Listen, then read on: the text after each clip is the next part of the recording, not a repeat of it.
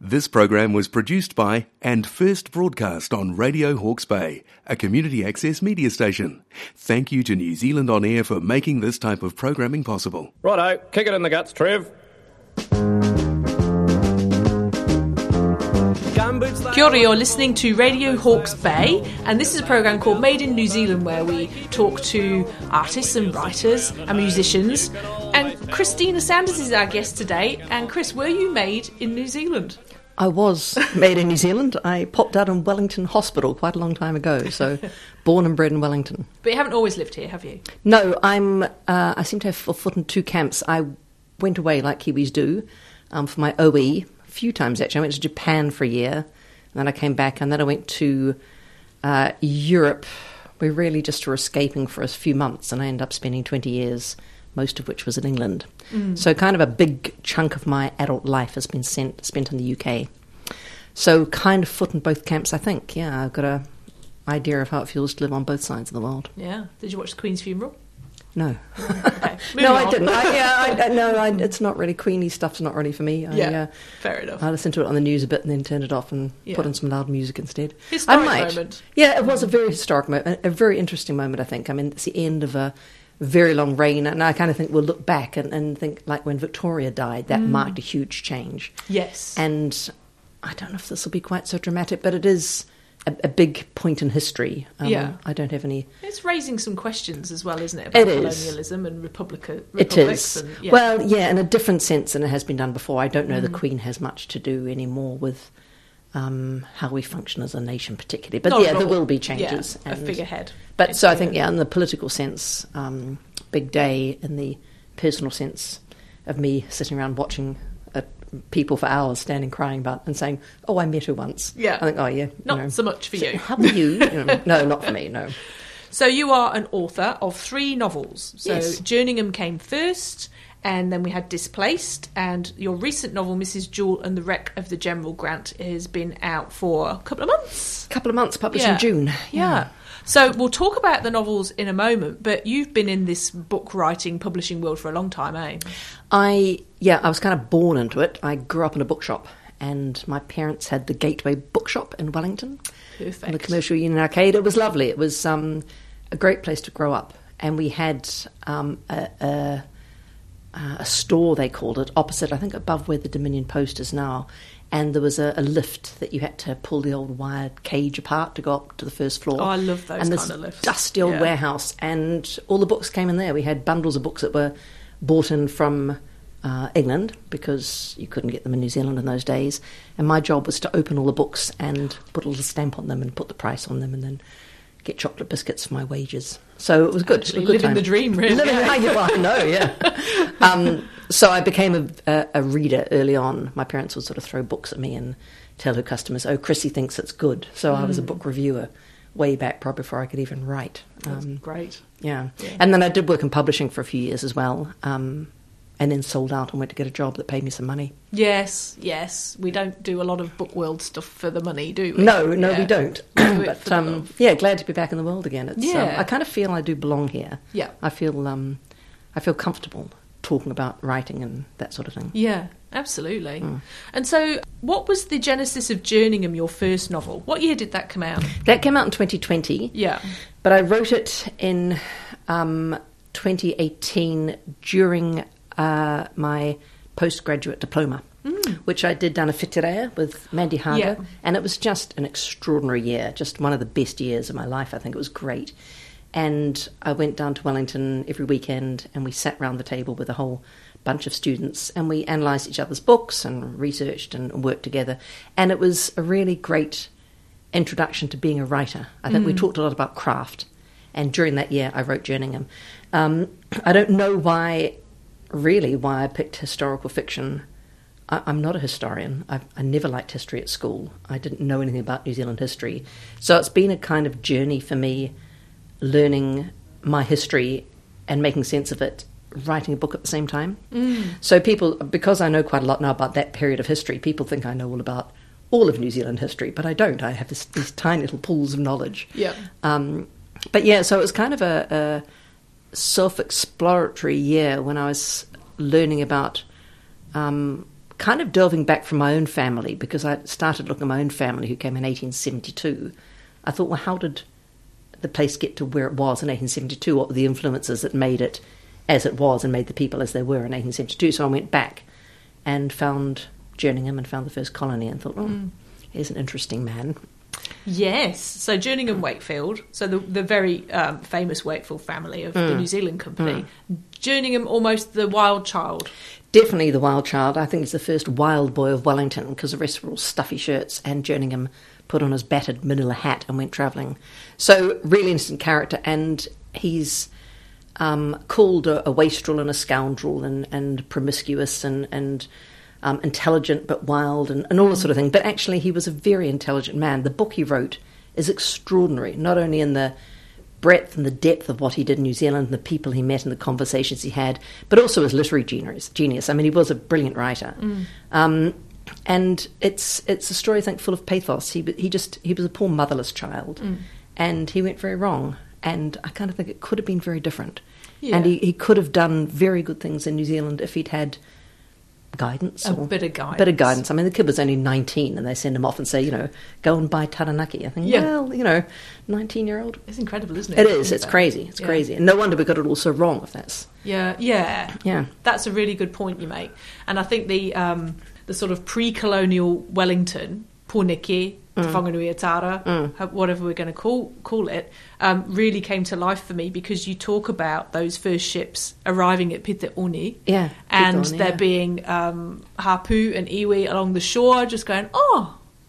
Hey, there's a boat. Welcome. Yeah, and it, and it yeah. kind of yeah. Come on, yeah, and we'll show you how we how we roll here. And then oh, there's another boat. Yeah. well, that's what I love boat. about the cover of the book with the big. Um, there's, a, there's a settler talking to a group of Maori standing on a hill. This is Yeah. from the drawing by Heafy that he did. Yeah. Which again was very um, is designed as propaganda for the New Zealand company.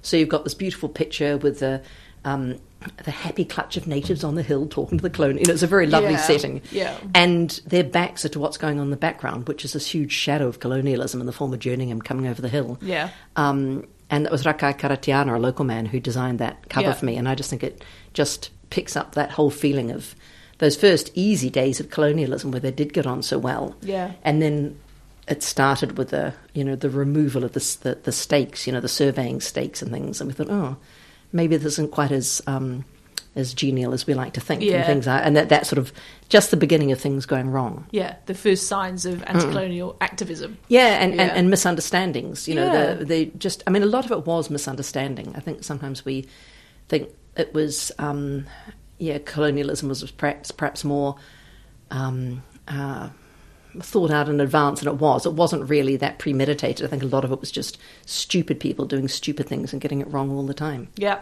you quote go. unquote. That's it, yeah. I love it. That's it in a nutshell, isn't it? Um, and then came displaced, and you've won an award for displaced. Let's, Did Um, the Tessa Duda Award. yeah, tell us Yeah. about that. Yeah, I I kind of wrote that book. I wrote most of it before I wrote Jerningham because to get onto the course to do um, the Fiterea course, I had to show that I could write a novel, show that I was up for it. So I thought, oh God, I've never written a novel. So I start. To, I, I wrote most of Displaced, looking at my family history. Again, this interest in how people came to New Zealand, what they thought, what they were leaving behind, what they thought they'd find. These interesting things, I think, to do with colonialism. Um, and that idea of dis- displacement, not only them being displaced from their homes, but displacing other people when they came here. Yeah. So all these thoughts, I, I kind of wo- started to weave that into a story. And then after I wrote Jerningham, I went back to Displaced with what I knew, with what I'd learned about how to craft a story, and and dismantled the whole thing and wrote it again. And then, yeah, Gareth was the one who suggested that I should go and send. This is Gareth Ward. Gareth Um, Ward? Mm. Gareth Ward, um, who suggested I should put it into the Tessa Duda Storylines Award. And bingo, surprise, surprise. Ta-da! Yeah, I was quite surprised by that, but they liked it. And um, yeah, it was published then by Walker Books and has been shortlisted for another couple of awards. Mm. So I think it's Still very all right. important that Tessa Duda Award because they don't award it every year. They Mm. only award it when they think there is a manuscript that really, really deserves it because your prize is a publishing contract. aren't you? Yeah. So all kudos to you. Mm, Thank That's you. obviously really, really blown some minds there. Well, I've just finished the sequel, and that's with the publisher coming out next year. Is that with Walker as well? No, that's gone to Cuba again. Oh, great. Because I love Yeah. Cuba Press. Yeah, yeah, you've worked very well with them, Yeah, haven't they've you? been great. So your background is Scandinavian. Yes. Yeah. Yep, the Norwegians from South um, South Norway, which was part of Sweden at that time, and they were starving. They were um, they had a series of very bad winters. It was cold. They were living as peasants on this farm, and they couldn't feed their families. And this dude turns up from New Zealand, um, uh, Freiburg, who was sent over by Vogel. They were looking for people to clear the Manawatu of trees, and they said, do you want to sit here and have your children starving to death, or would you like to jump on a boat, come out to New Zealand, and um, cut down trees? And I think that for me, that's quite important that people, you know, y- I look at them and I think, oh my God, my forebears came and chopped down all these beautiful forests. But people do what's right at the time in history. Yeah. And it's full of these things. You think, how could they do it? Well, they did it because they had to. You know, it was it was the best thing for the family at the time.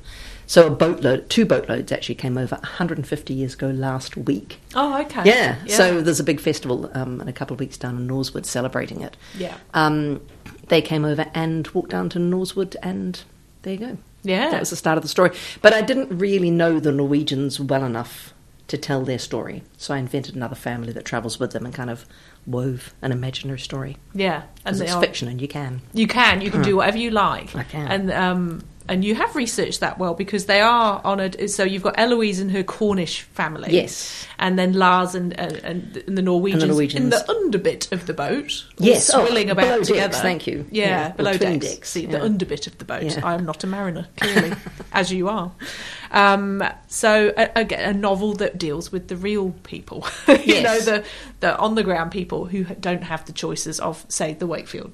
family. Exactly, Yeah. exactly. But I think interesting in that the point of that book, the displacement idea, is that um, New Zealand in those early days was a place where you could reinvent yourself, mm. and everybody did. And a lot of the things that people called themselves, a lot of the claims they made when they came here, probably weren't true. Yeah. But they could just, you know, uh, they didn't, they couldn't sort of ring up somebody in England and say, "Is this true?" You could really be who you wanted. So there's a big, and also Louise's family, um, not, um, yeah, Eloise's family dropped. They were quite a high social status in England, and then things went wrong. They lost their farm. They came out. They had to, you know, things went wrong with the family, and Yeah. they um, found themselves destitute. So these changes happen quite fast. A lot, I think, again with immigration, that interesting change in people's lives. That is kind of a good call for a story, I think. Change and displacement and things. So Yeah. Lars's family came over. They worked hard. The Norwegians did. The Norwe- all the Scandies, they just you know worked like crazy, and um, managed to over the couple of generations um, bring themselves up. And yet the English, um, this particular family, didn't. So I thought I like that idea of families reinventing themselves when they come out, Yeah. and it kind of almost gets to be a meritocracy within the Pakeha. So people are um, n- perhaps not who they claim to be when they come out, but eventually become who they really are when Yeah. they arrive. Yeah, interesting. For, for good or ill. Yes, as we for find good or out, ill, Especially yeah. with Eloise's family there. Yeah. Um, and then your latest novel's been out for a little while now Mrs. Jewel and the Wreck of the General Grant. I love that cover. I cover. love that cover as well. Isn't it Yeah. beautiful? Yeah, the forbidding uh, coast of the Auckland Islands there in vivid yellow and purple. And so this is 1866. And Mrs. Jewell recently married, young woman. Yep. Um, she could have gone down a very dire path, couldn't she? She could have done. And she marries Mr. Jewell, funnily Yep. enough. Yep. And um, Great name, eh? yeah, oh, it's just I fantastic. mean, you're writing a story about a gold ship and you have a, Yeah. a hero called Mrs. Jewel. Like, How, how good does it get? Absolutely. so um, yeah, just just give us a bit of a plot synopsis with no spoilers. Um, the lovely thing about history is it's full of spoilers, so you can just look it up on the True, internet I and find the suppose, spoilers. yeah. Um, the ship left in May 1866 with Captain Lachlan at the helm, carrying a lot of gold from the mines in Australia. They were all miners. There's also a lot of rumours about other gold on board. We know there were two treasure chests in the captain's cabin, as well as what the miners were carrying, but also they could have been carrying gold from the Bank of Melbourne for the Bank of England. So the New South Wales Bank was looking for someone to transport gold because the ship that was meant to had gone down. And this was a big American ship that could have transported the gold. So there's rumours that there was a lot more gold on the ship than was on the manifest.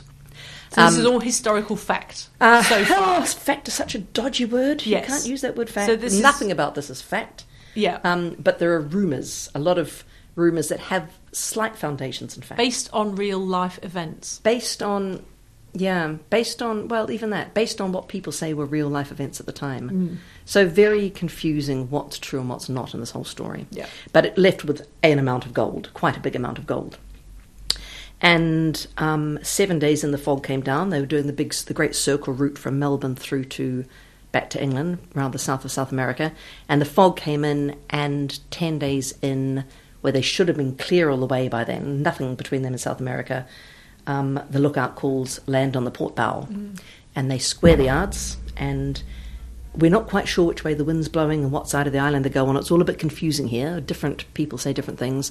But they went on for a wee while, then there was land on the starboard bow. So you've got land on both sides, a huge 30 mile wall of cliffs in front of you, and they lost the wind. So the boat goes back and forward, gets sucked into a cave. The mast scratches against the ceiling, the tide goes in, the boat um, goes breaches the hull and the boat sinks, and gold in the pockets of all the people. The people go down quite fast. Yeah. Except for uh, fifteen who get into two little rowboats, and according to them, rowed around um, all the way across the front of this cliff face, and land up in a little place called Port Ross on the top of the island. And eighteen months later, some of them are rescued. So my book is really this that what happens in between that time and filling in the gaps. And I had quite a lot to go on. There, there were four testimonies from survivors. Um, pretty uh, some. It's a bit of a polished retelling, I think, but um, there are some a lot of things I can use there to perhaps get a theory of what happened. Um, but there have also been other people who. Um, wrecked on the island about the same time. So I've kind of combined some of what they did and to make a story, a plausible story of Yeah. what might have happened. And I threw a Victorian woman into the mix and Yes. tried to work out what happened to Mrs. Jewell because none of the stories mention her. Yeah. Yeah. And she's the only woman Yeah. on the island Yeah. with 14 men. haven't- 14 men, one of Yeah. her husband and 13 others, miners and sailors, sort of half Yeah. and half miners and sailors. So probably quite a rough lot. Yeah. Hmm. And she's gone from this incredibly hopeful situation of gold sewn into Hmm. her skirts and, and off she goes with her new husband and they're in love. They And they're in love. Yeah. Yes. And um, they're going back to find a home in Clovelly. Yeah. Which is lovely. And that's all true. You know, he, Joseph Jewell came from a family of mariners in Clovelly. And it's, it's all quite well known. And I've talked to the descendants of the Jewells. Oh, how And fascinating. descendants Mm. of some of the other people. Yeah, it is, it is amazing, their stories.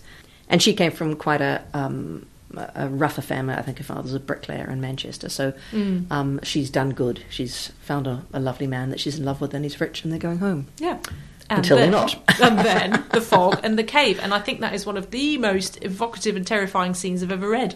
Do when you? they're in Yeah, there- it's- Hmm. when it's- the tide's coming in and they're basically being crushed in this. Yeah, and there's people flying off the. the diving into the sea Yeah. and. I um, think the, the the terribly important thing for me is is I mean, and they all mention this that Mrs. Jewell is kind of reluctant, and they say you must lead the women and children. You must, you know, we'll put tie a rope around you and, and you jump, and the women and children will follow you. You have to be the leader. Yeah. And she jumps, and the boat. You know, like when boats smashing against a bigger boat and it slips back, like Mm. someone pulling the chair away. She falls in the sea, and none of the women and children follow her Yeah. and they all die. I Yeah. mean, it's a horror. Sorry, I'm spoiling here, aren't I? Um, it's quite early on, It's so quite it's not early so on in the bad. book, yeah. Yeah. So um, I think the guilt that comes with that would be extraordinary. Mm. And in Victorian stories, if I, I tried to read a lot about um, uh, this idea of group psychology and how groups got on together and, and how they found leaders and what happened to groups in difficult situations like that. Mm. Um, there's very little written, particularly in Victorian times, about women in situations like that. Yeah. So I had to sort of put her into this group dynamic of these men and work out what might have happened and how she might have managed that Yeah. um, with this terrible survivor's guilt Yes. um, that they must have all felt, I think. Yeah, so there's that going on, and then um, having to survive with nothing, with a few matches. Yeah, Yeah, yeah, yeah. that the And that- I captain's think gone a bit that's nutty and such a legend. I mean, I just I had to put that scene in. They have one match left, Mm. and without it, they would all have died because all of the survivors say that s- say the story, but it, it sounds. It sounds like a legend. It sounds like something people have talked about around Yeah. the fire for 18 months about how this happened, and they all go away and tell the same story. It's so polished. Um, but it's a lovely story, so I put it in. It's a great story. And might just the not have happened importance quite like of that. something hinging on such a tiny thing as, Yeah. a, as a little stick yeah. of wood. Yeah. Yeah, and how then you'd have to keep the fire going. 18 months to get the fire going. Yeah. Yeah. Yeah. Oh, dear, dear.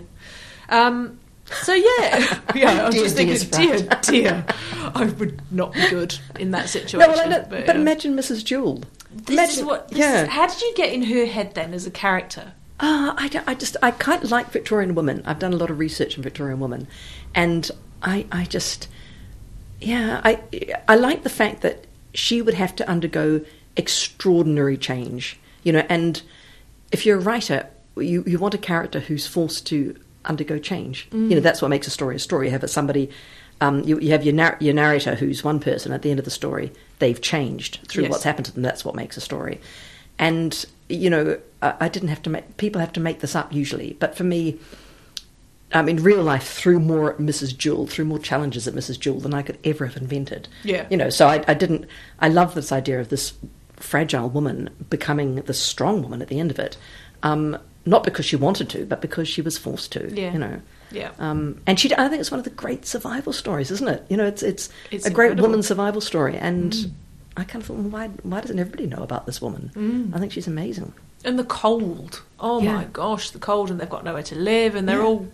And they got, they got um, you fall into the sea, and then you row for three days in a boat, and you kind of write that down. You think, oh yeah, and then you start to think about. it. I mean, I've jumped into the sea a lot, and never with my clothes on, never with a Victorian dress on, and then you get out and you have a warm shower, and you think, oh, that was brisk. Yes, Um, but to do it for, for certain three days and, Yeah. and eat raw penguins. and to be wet the whole To time. be wet the whole and time, wet hungry and frozen. thirsty, and Yeah. Oh. the whole thing. Yeah. I went out to pick up the paper the other day and I, it was barefoot and it was kind of wet concrete. I thought, oh, this is freezing, this is freezing. I ran down the road and ran back. Oh, it's freezing, it's freezing. Yeah. God, you know, I have no idea. No, that's Yeah. it. I suppose it gives us perspective. What would Mrs. Jewell do? Yeah, what would Mrs. what Jewell did she do, do? yeah. Mm. And there are photo. There's a pho- great photo in the back of the book, isn't there? Of you. There's the photo of you. That's lovely. But there's also one of them in the clothes that she Yeah, made for yeah, them. Yeah. Oh, well, sure. she and Tia made them together. I think Tia did most of. He was the. He was kind of the, the man who knew how to do everything, acca- Yeah. apparently. Yeah. Um, and most of the stories, most of the testimonies say that Tia taught them how to sew. He made the needles for them. He made the thread for them. He encouraged and sat them down. I gave Mrs. Jewell perhaps a bit more agency than she Yeah, might as really you have would have had to, yeah. Mm. in that in that regard. But um, yeah, I imagine that's that is one thing she had to do sit and, and but they were good clothes. You know, everybody remarked on them when they came back. Um, Hmm. it, that, how how cleverly the clothes were made and making suits. Yeah. You know, I mean, uh, why would you make a suit?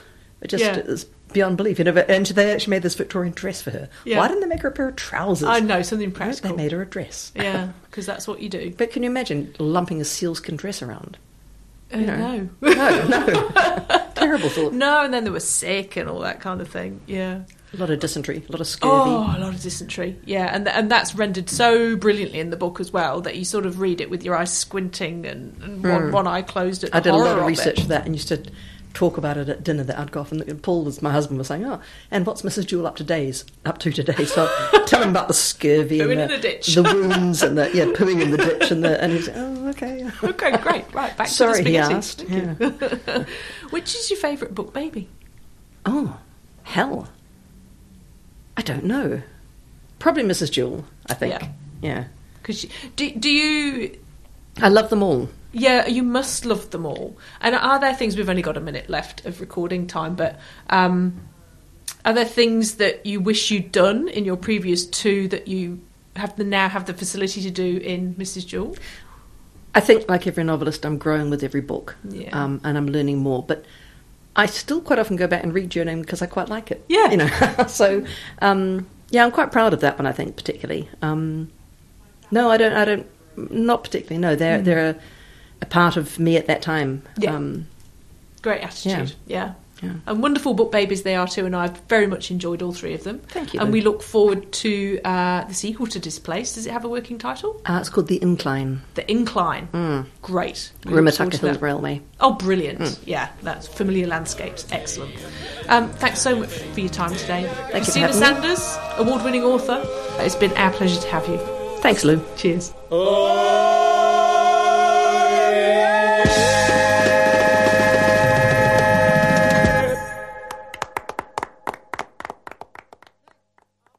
This program was produced by and first broadcast on Radio Hawke's Bay, a community access media station. Thank you to New Zealand On Air for making this type of programming possible.